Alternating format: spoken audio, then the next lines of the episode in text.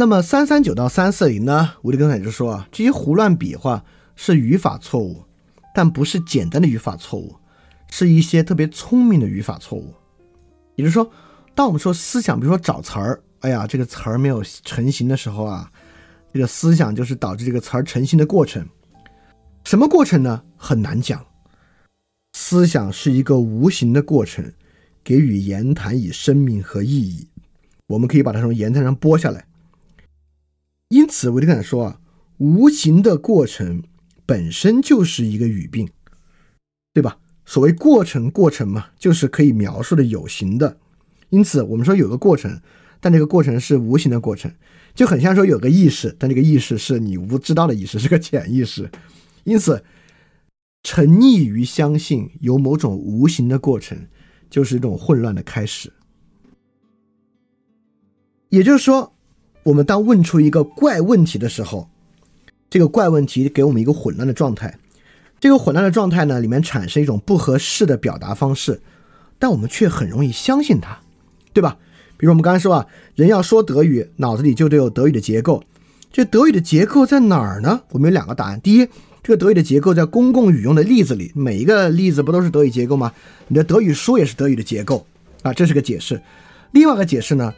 这个德语的结构埋藏在我们无所寻找的混成的语言记忆中。也就是说，第一个解释啊，这个脑子里的语序在哪儿呢？在公共语用例子里，在你读到的文章书上，在别人说的话里边，在你的德语教材上，你过去看到的。这个解释不好吗？是什么东西诱惑我们去想这个语序在无所寻找的混成的语言记忆中？什么东西促使我们去相信这个东西？对维特根斯坦说，困难却在排除阻挡我们这样学习的成见，而这个成见可不是一个笨人的成见。这个意思是说，脑中的语序在公共语用例子里，这太简单了，而脑中的语序在无所寻找的混成语言记忆中，我们可以形成更高深的理论。这个东西是一种诱惑。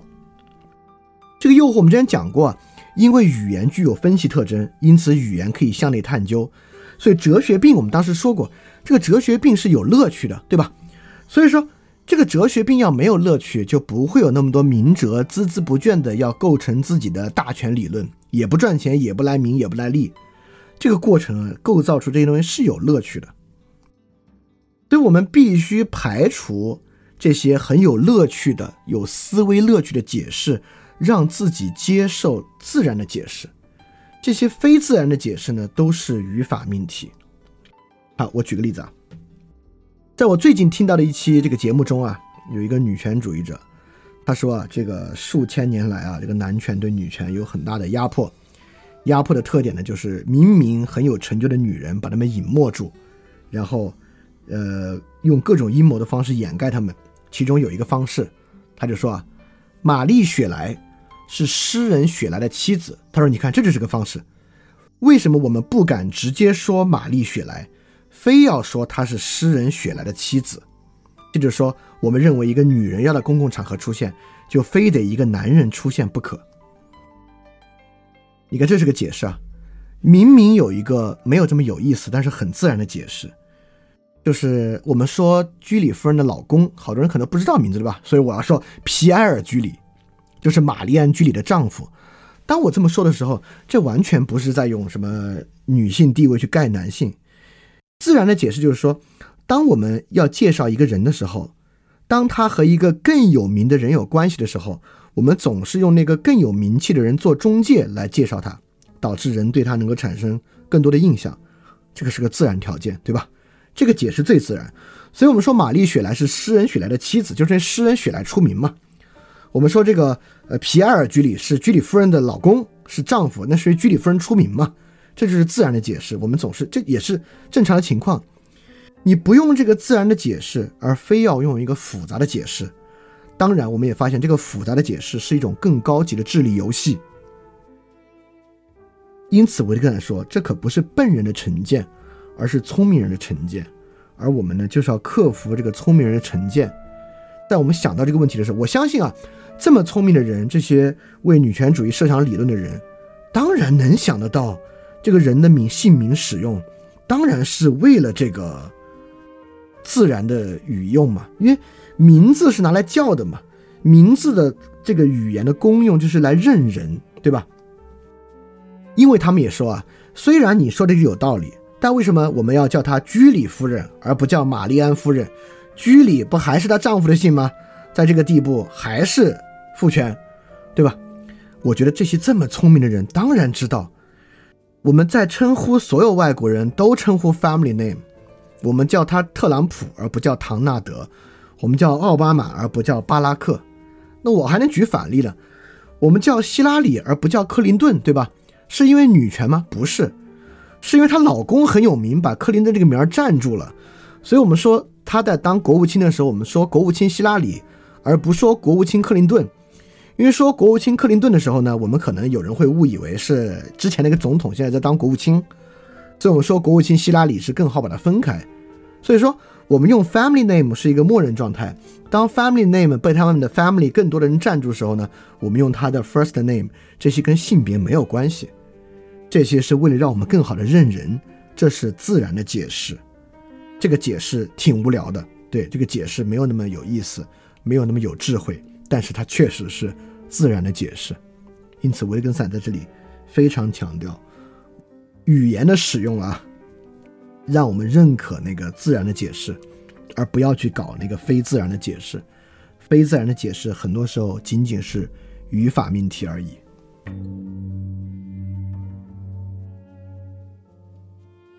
好，在三四一节维根斯坦接着再说我们怎么去讲不假思索的说，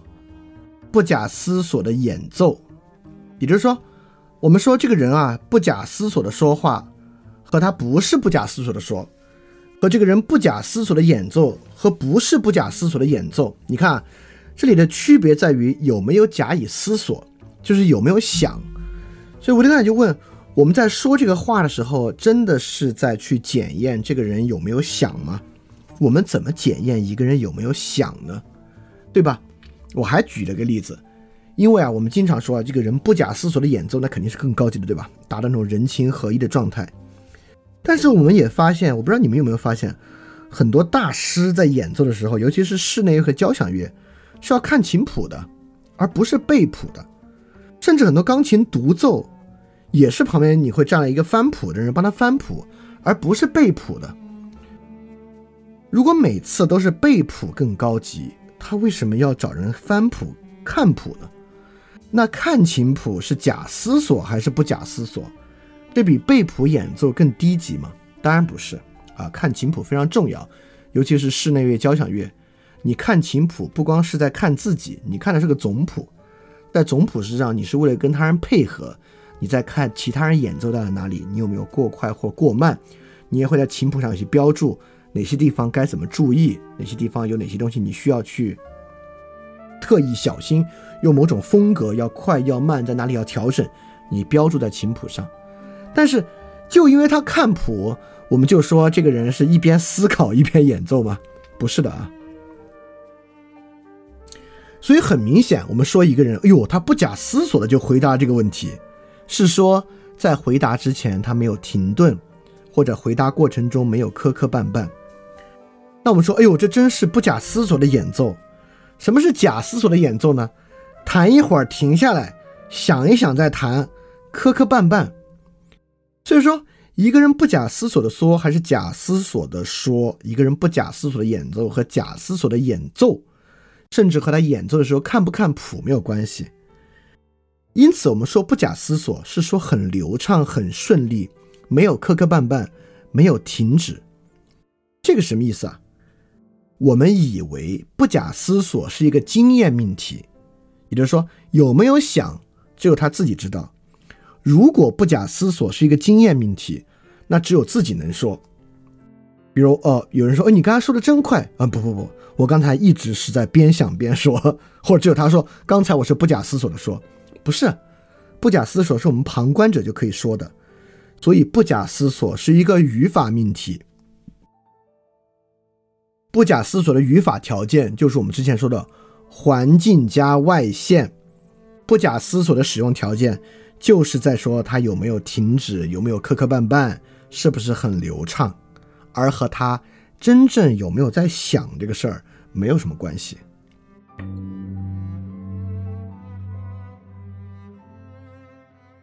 在接下来三四二、三四三，维特根斯坦进一步考察了回忆，因为回忆一直被我们当作是一个纯粹内在过程，对吧？回忆是内在的，那么回忆这种行为的前置条件呢，就是用内在的查询、探究、检索、思考，感觉回忆是这个意思，对吧？那在回忆上呢，我们就证明了是存在想的，而回忆的前置条件呢，不是语法的，不是语言的。那维特根斯坦想了一个例子来证明也不是如此。他经常爱，因为维维特根斯坦读过很多这个美国实用主义哲学啊，就皮尔斯和威廉詹姆斯。他说威廉詹姆斯有一个例子啊，就是说一个聋哑人巴拉德先生，聋哑人啊，因为聋哑人呢，为什么用聋哑人的条件？就是这个人是不会说这个自然语言的，就不会说口语的。就是说，在他去学习书面语言之前，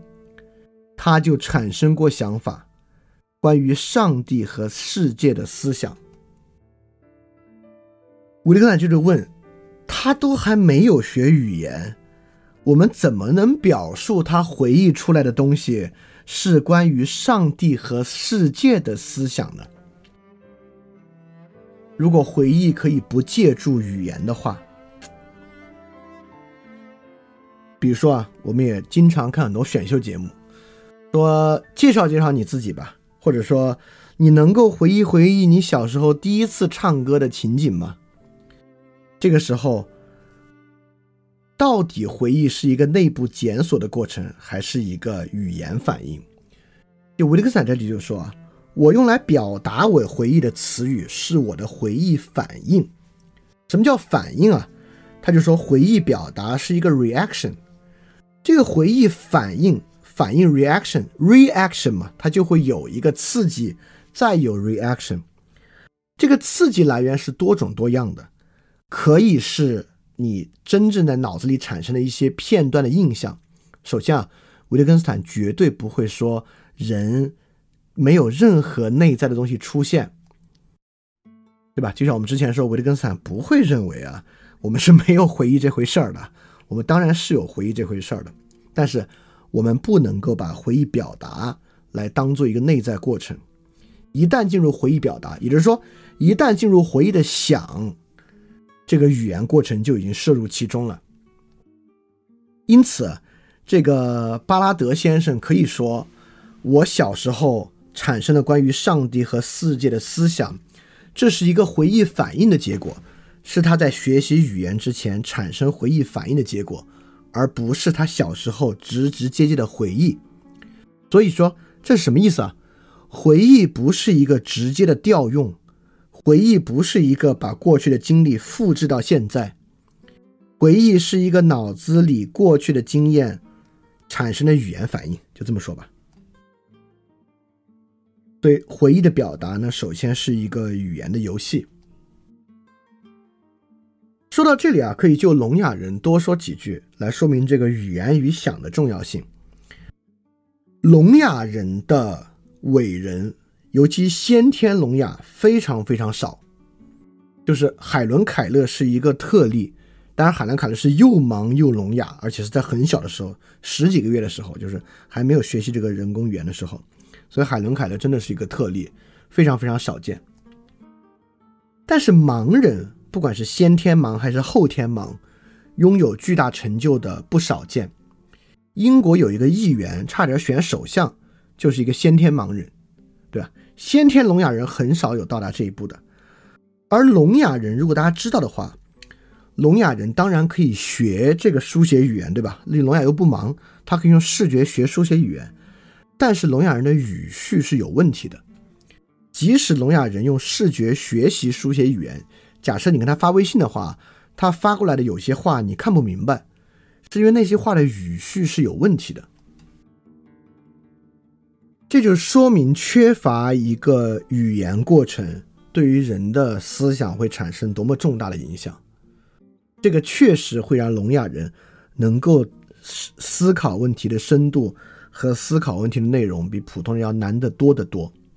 但对盲人来讲，这个事儿没有那么困难。就当他能够用语言与他人对话、说话、学习盲文之后，他的思想的阻碍并没有普通人那么大。当然这些都最好对比先天聋哑人和先天盲人啊，因为很多人是后天生病变盲的，比比如说博尔赫斯，对吧？那博尔赫斯的成就那跟盲人能达到成就没什么关系啊。那博尔赫斯盲的时候岁数已经不小了，当然很多聋哑人是后天生病啊或者车祸啊导致聋哑的，那那个在他聋哑之前他已经学过很多很多的语言了，他已经形成了他的思维了。但确实先天聋哑啊，这个语言接受能力确实有很大的障碍，确实呢，先天聋哑人比先天盲人有成就的人要少得多得多。当然在回忆的时候呢，也我们我们也能想出别的例子啊。我们现在说回回忆啊，比如说我现在出门，我找不到我的钥匙，我开始回忆我的钥匙放在哪儿了。这种回忆的前置条件似乎是空间范畴，对吧？似乎纯粹是我脑子里边空间范畴，哎，但其实也不是。其实其实你在家里找钥匙，你这个回忆的条件当然是你家了。就即便在电话里给别人说你找找这个抽屉，你找找那个抽屉，我们也有两种解释。一种解释是这个回忆的依据是什么呢？回忆的依据是你家的摆放和陈设。第二种回忆的依据是不知道储存在大脑里何处的关于你家的空间记忆。当然前者是个更自然的解释啊。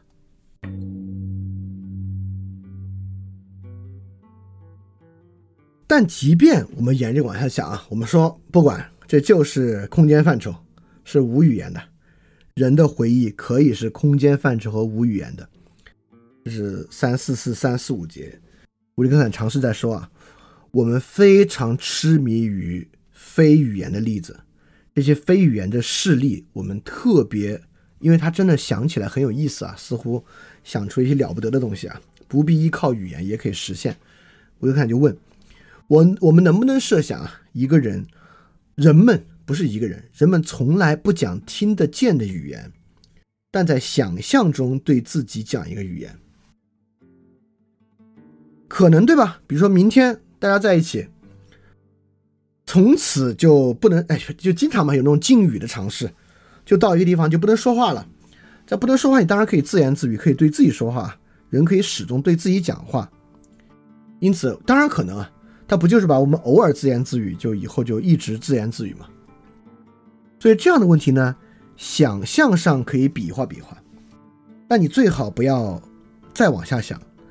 什么叫不要再往下想啊？意思是说如果你再往下想，哦，人可以永远自言自语而不与他人沟通，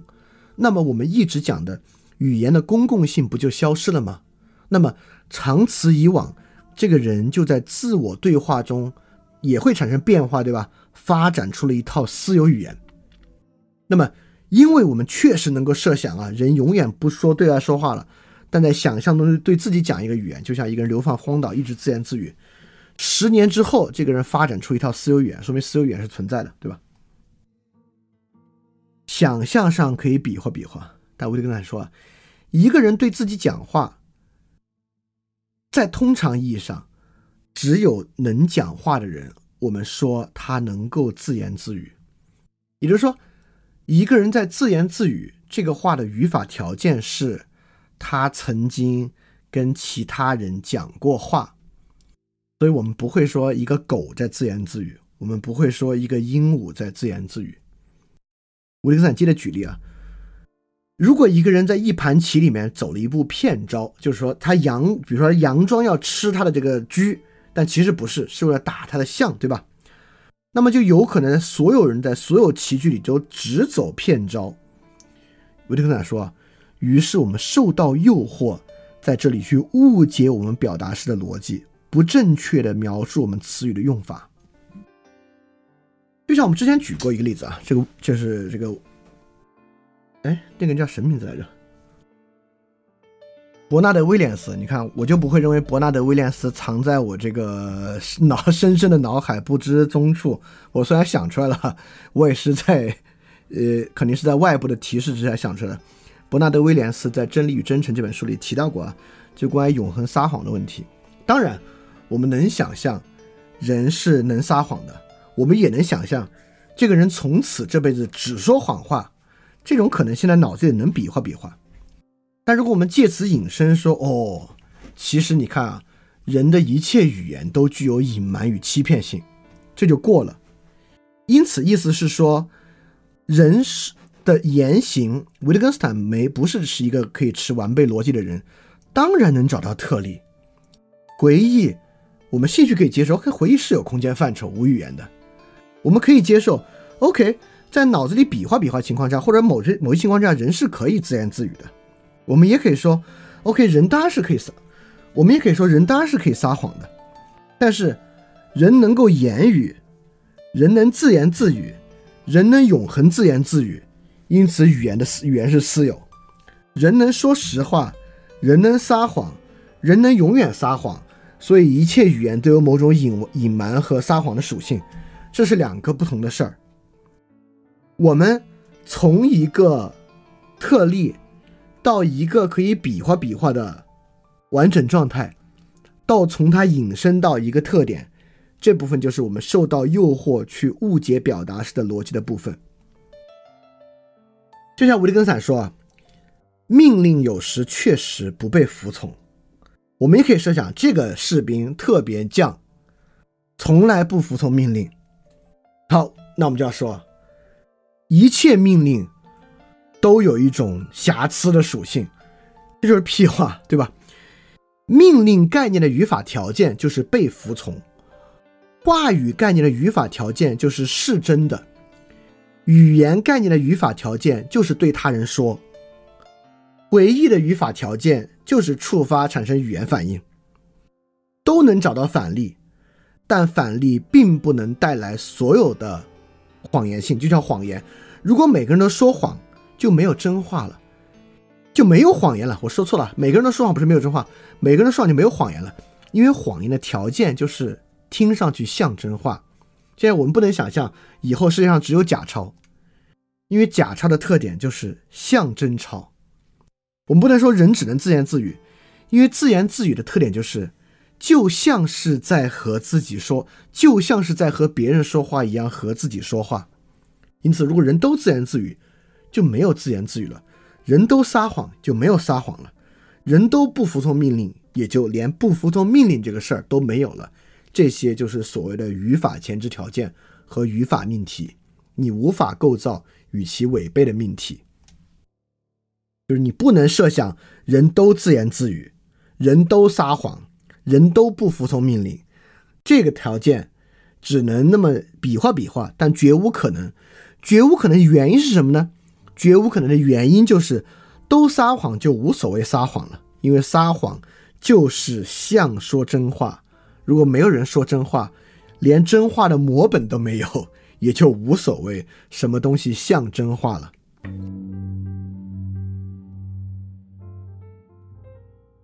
所以说设想纯粹私有语言肯定不合理啊，三四六、三四七节、呃、疼痛私有、语言私有、范畴私有都不太合理。虽然在 康, 康德那儿构成经验的范畴啊，很可能我们可以说是私有的。就像有时候我们说一万个人心中有一万个哈姆雷特这样的假设，当然这话你当然可以比划比划，就是这些人都看过哈姆雷特，但每个人的理解都不同，这句话理解的可能性就像用圆规三等分一个角一样，你可以比划比划，但在语法上绝无可能。因为如果在这个情况之下，你都不会叫他们心中有的是哈姆雷特，对吧？一万个人心中不可能有一万个哈姆雷特，因为如果他们有一万个丝毫不相同的东西的话，他们就不会叫哈姆雷特。当然我不是说这句话没意义啊，因为每个人听到这句话都明白他的语用是说这个角色可以有各种不同的解释和阐释角度，各不相同。但如果你要推而广之，你说这句话是说啊，每个人作品必然得到绝对的误解，因为每个人理解作品都会不一样，那 you gone too far。 这就是我刚才说的，你受到诱惑走得太远了，这就是后现代的问题啊。后来就会就会问就会认为一切作品都必然被误解，就是因为人无法得到一样的理解，大家的想法一定大相径庭，没有一个共识，所以每个人理解作品都是不一样的，作品必然被误解，这就是从一个特例，你实在走的是太远。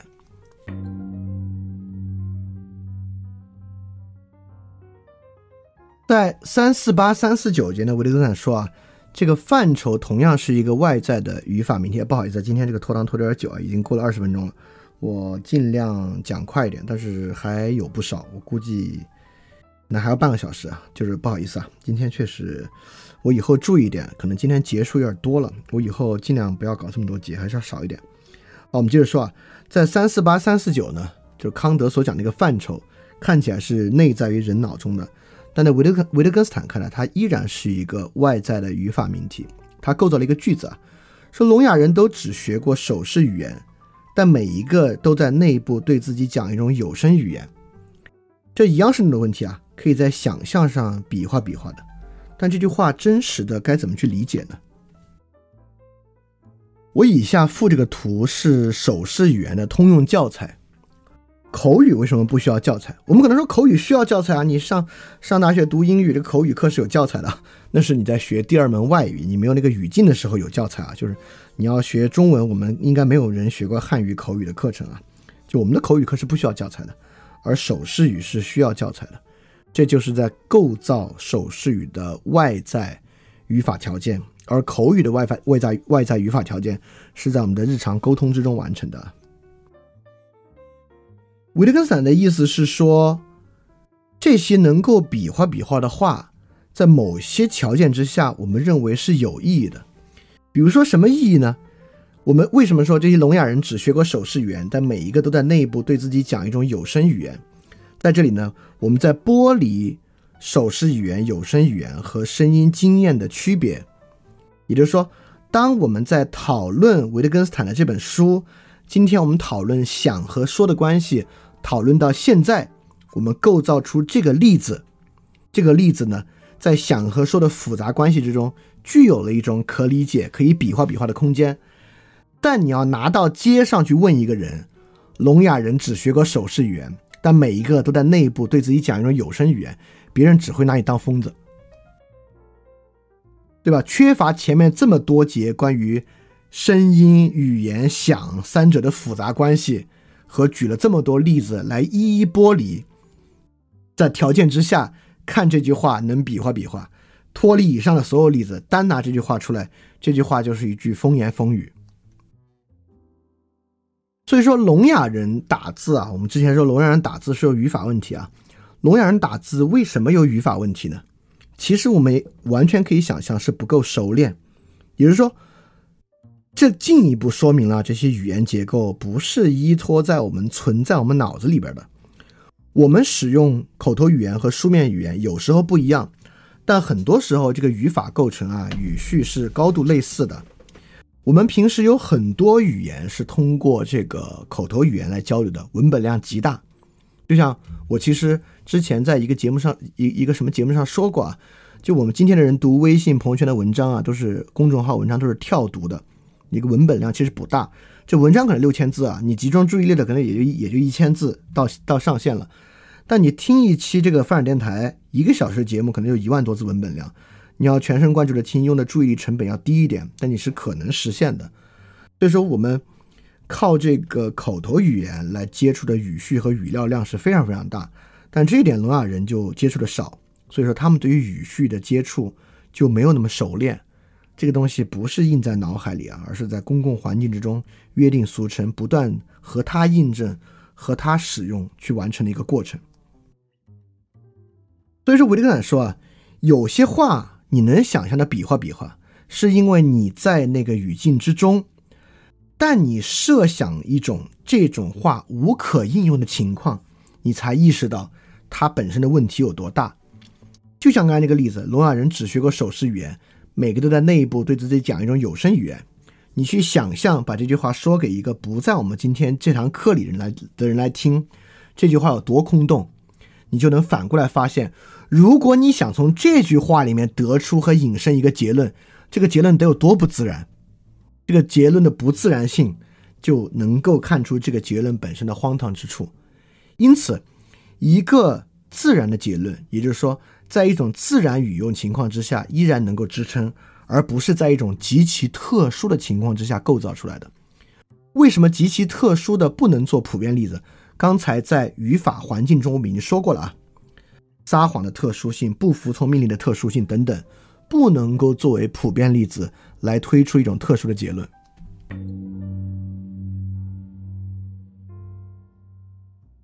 所以说三五零、三五一节，我们真正明白，促使一个语句有真实意义的，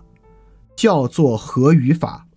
合语法不，第一，不是和我们这种主谓宾定状补的语法，不是说它是一个 make nonsense 的句子。很多句子可以比划比划，可以比划比划的句子不叫可理解，不叫有意义，因为不合语法，不合一个语言的使用条件。什么叫语言的使用条件呢？我们进一步举更多的例子啊，比如说维特根斯坦说啊，这里很多话没有领我们多走一步，就像我知道你知道什么叫这里是五点钟，而且你也可以知道什么叫太阳上是五点钟。太阳上是五点钟，你这个话当然可以比划比划，它就是语法没有问题，对吧？它不是一个 make nonsense 的话，但实际上没有意义啊，因为五点钟是针对地球自转二十四小时来定的。也就是说，五点钟这句话要起作用，就得在地球上讲地球的这个二十四个时区，每个时区一个小时，这话才叫五点钟。太阳上的五点钟，这话和主谓宾定状补的语法可以理解，但是没有意义，没有意义，就是因为它不合时间这个词汇的语法条件。几点钟这个词汇的语法条件是在地球。就像他说炉子有疼痛和我有疼痛，人们就会说炉子和我有一样的体验。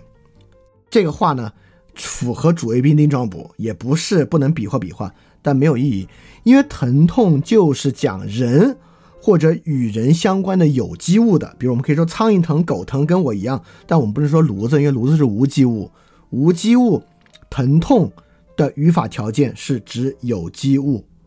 对吧？比如说我再举个例子啊，是维特根斯坦举的很有意思的例子。比如我们在空间站，我给一个人说你到上面去，这句话听着还可能有用呢，但其实没有用。我们知道啊，上和下这个概念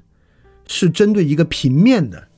也就是说上下跟高低没关系，它是针对一个水平面。比如说我们有个地面，跟地面的距离相对较高的叫上，相对较低的叫下。因此我们可以站在我们的角度之上，我们的水平面，我们说美国在我们下面，在地球的角度上，美国也可以说中国在我们的下面，在地球仪上，我们都这么说，也这么看过，甚至之前有这个笑话说大家一起跺脚，那边要地震什么什么这样的话。因此在空间站里面，我们可以想飘在太空中，或者我们说更极端情况，假设两个宇航员这个在太空行走，当然你可以给对方说看你的上边，他就把自己当水平面可以往上看。但假设两个人在空间站外面宇宙漫步、宇宙行走，你给一个人说看我们空间站的上面，这句话没有意义，就是因为在宇宙漂浮中的空间站没有一个平面的参考来看何为上何为下。你说人在宇宙中漂浮，你可以说你的上面就指他头和脚对应的方向嘛，但你给他说你看空间站的上面，这句话他就不知道该看向哪里。所以看空间站的上面这句话可理解，可以比划比划，但不合语法，语法的上下的条件就是这样的条件。所以说这就叫语法命题。很多语言和语词的使用拥有一个不是其本身，而是其运用环境的条件。超出这个运用环境的条件，很多时候那个话似乎可以理解，可以比划比划，我们还在那个比划之中得出了新的理论和结论，其实都是没有意义的，因为它已经超出了它本身的言说环境去讲。而这里面有个很有意思的东西，也就是说这个上下在我们看来其实是一个截然二分的条件，对吧？要么在上，要么在下。但为什么在地球上我们既可以说美国在中国下面，也可以说中国在美国的下面呢。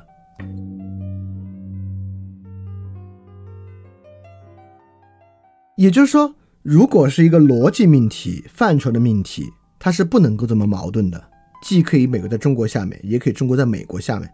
这两句话都合理。这正说明在语法的条件之中有一个视角的问题，这个视角不是维特根斯坦特别重要的问题啊。正是因为视角可换，所以这两句话都可以有价值。因此把问题还原为语法问题有一个非常好的东西，还原为语法问题好多东西的视角是可以换的，但我们知道和逻辑的东西啊，逻辑是一个很单向的东西，范畴是一个很单向的东西，甚至经验的归纳是一个很单向的东西。所以说我们把所有问题想象成是逻辑命题、经验问题和范畴的问题，导致不能理解，就是因为其单向度的特性。就比如说在某种范畴之下，我们说人都是自利的，利他也是一种特殊的自利，我们就不能想象人既可以自利也可以利他。但在自然语言之中这当然可能了，人当然可以一边自利一边利他，但我们凭什么一定要哲学并释的去说要把利他也变成自利呢？那不不外乎就是要在某种功利主义的框架之下逻辑性的发明一种自利的大全框架，对吧？所以说维特根斯坦在这里强调，如果我们要引用排中律，认为人的眼前浮现一幅图画，要么浮现要么没有浮现，没有第三种可能，这个呢也就是混淆语法问题作为逻辑命问题或者这个范畴问题等等所出现的一种状况。所以说我们发现啊，一旦我们开始追求理论、追求本质，要去找到一些啊更深的东西，要么呢超出语法环境，把这个特例啊变成普遍环境来总结，要么呢我们消除语法环境的视角特征，把它变成一个逻辑问题，要么呢我们做一些哲学变的推论等等等等等等的。这些呢就是我们没有意识到 语, 语法问题特殊性，没有把问题还原为语法问题时候所遇到的一些问题。所以说维特根斯坦说啊，询问证实一个命题的可能性及方式，只是以特殊的形式询问你是什么意思，对吧？命题的证明的可能性和方式，在我们看来逻辑命题那就看逻辑是不是完备了，范畴命题就去做范畴演绎了，经验问题就去归纳了，维特根斯坦都不是。询问证实命题的可能性和方法，就是以特殊的方式问你是什么意思，就是首先是一个语法问题，你在问你说的是啥。比如中医有用吗，首先问的就是你在这里说有用想说的是什么呢？什么是有用？什么是你这里被界定为经验的东西？你描述这个有用和经验的外部条件和这个语法条件是什么，对吧？而不是说要么有用要么就没用，那么在这种语法条件之下它是有用的，在那个语法条件之下呢它就可能是没用的，是这么一个问题。当然到这里你会觉得哇，那是不是一切都是相对的了？维特根斯坦是不是一个相对主义者？那我们是不是只要有这么多语法条件东看西看，我们就不可能得到一个唯一的真理，我们就会迎来一个多元主义的社会呢？那其实也不是。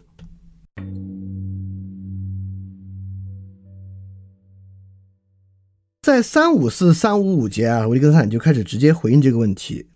因为我们现在觉得一切东西还原语法问题，而且这个意义在语用之中嘛，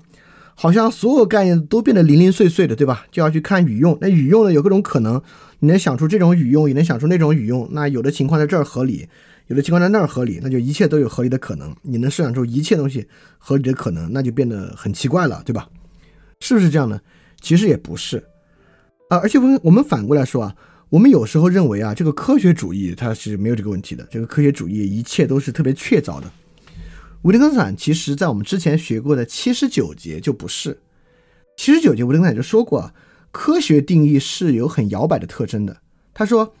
我们今天当做现象 A 的副现象的东西，明天就会被用作定义现象 A， 对吧？今天我们只认为是现象 A 的副现象，明天会用于定义现象 A 啊。我们刚刚经历过一个、啊、就是核酸检测在二零二零年的早期作为新型冠状病毒肺炎的副现象，然后到现在呢作为了新型冠状病毒现象的定义，对吧？最开始我们有各种方法检测、啊、甚至那会儿我们认为 C T 是最好的方法，后来认为核酸呢是最好的方法，当然现在核酸也不是完备性的方法，检不出来无症状，这那这那多得很。所以说吴林灿在这里说，当语法游移在标准和症候之间，产生一种假象，我们这么分析好像就只有症候存在了，比如新冠肺炎不管是 C T 啊还是核酸啊，似乎都只是一种症候。什么标准呢？看语用，不同的语用呢有不同的标准，所以说这个标准啊好像 满,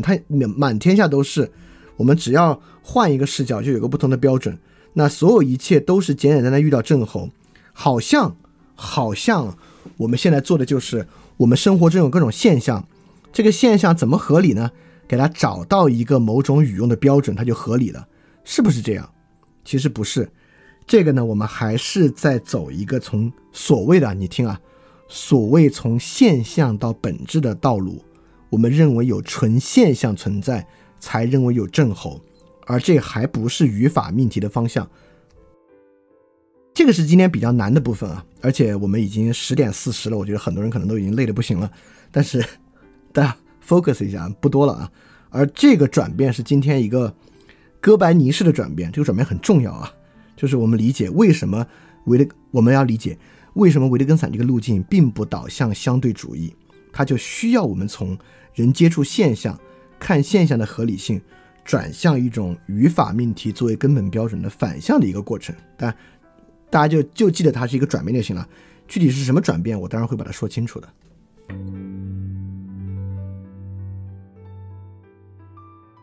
对三五六节，维特根斯坦用了一个下雨的例子，就说什么叫做在下雨，我们是怎么知道的呢？对吧？我们有时候觉得下雨，但出去看其实没有下雨，对吧？你听到沙沙沙沙响，你出去看，哎，不是下雨在响，是别的人在响，其实没有下雨。或者你觉得今天这么这么潮，外面肯定下雨了，结果出去一看没有下雨。所以维特根斯坦就问我们怎么知道有没有下雨呢？好，这里你看啊，过去我们认为世界有各种各样的信息，我们听到沙沙沙响，我们感觉很潮，然后呢？有一个标准，我们就有处理这些信息的方法，就进一步产生了意义。我再举两个例子啊，在过去我们的想法之上，我们先有疼痛的信息，这个经验，再有对这个经验的共情，再产生一种人的关心。你看潜意识啊，我们先有梦的经验，再产生潜意识的归纳，再产生童年的理解和意义。好，维特根斯坦举个例子，那我们这么问，那我的眼睛向我提供了那边有把椅子的信息，对吧？我们怎么知道那是不是个椅子呢？是我的眼睛提供给我的。我眼睛提供给我什么信息呢？那边有把椅子的信息。这个问题很奇怪，你干嘛把这个叫做那边有把椅子的信息呢？哎，这里我们就意识到了，似乎啊这玩意儿本身的顺序并不是有零零碎碎的没有被标注的信息产生一个标准，信息被赋予了意义，然后我们得到了某种意义，而是先有椅子的定义，再有所谓椅子的信息。也就是说，我们先对下雨有约定俗成的定义，在下雨的这一束家族类似啊，在这个家族类似的定义之中，这个沙沙沙沙沙响压根儿就是雨的定义的一部分，然后我们听到沙沙沙响才能跟它关联，不是一种过去的归纳，而是雨的定义的一部分。是我们小时候无数次在学习之中，一写到下雨我们就听说沙沙沙沙的响，包括我们听到湿度啊等等等等，这些在雨的定义之中。这个定义大家注意啊，绝对不是这个现代汉语大词典那个定义啊，就是我们最开始说家族相似的那种定义方式。也就是说，不是有信息有标准组合成意义，而是有语言条件，就这个语法条件。一旦有语法条件，这就已经确定了很多，你就可以像确定了很多座位一样，意义就排好了。意义就来源于定义的共识之中。也就是说，核酸检测成为终极标准，几乎是在病毒感染这个定义的条件之下的。首先我们认为它是一个病毒感染，一个传染病嘛，对吧？我们认为它是个病毒感染。这个核酸检测是检测病毒的，这是已经被列好的一个定义项，而不是一个归纳。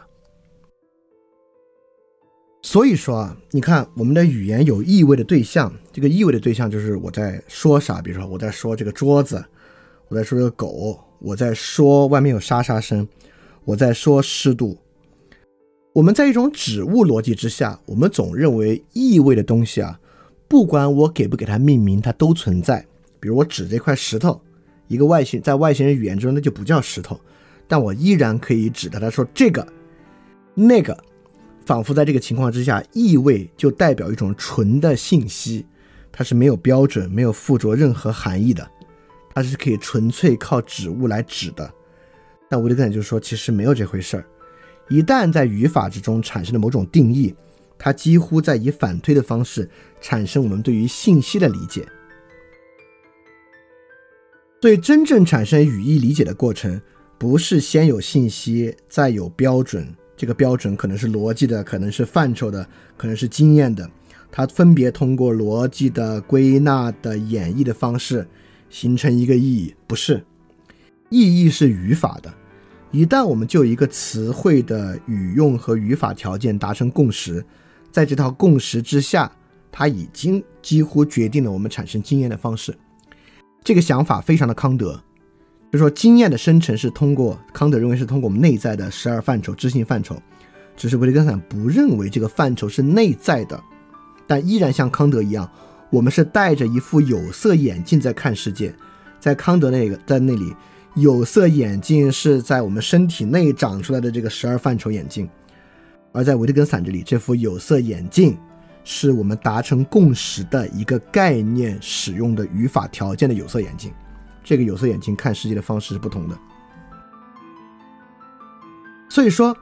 当它是一个病毒感染的时候，在这副有色眼镜之下，我们几乎就必然的指向这个核酸阴性阳性了。在中医的视角看，当它是一个肺部感染的时候，它几乎就已经走向了所谓的胃气营血辩证和三焦辩证这个过程之中了，就是就是这么一个状况。它是从定义反推过去的，而不是从像还原论一样从小的信息通过演绎归纳的方式上来的。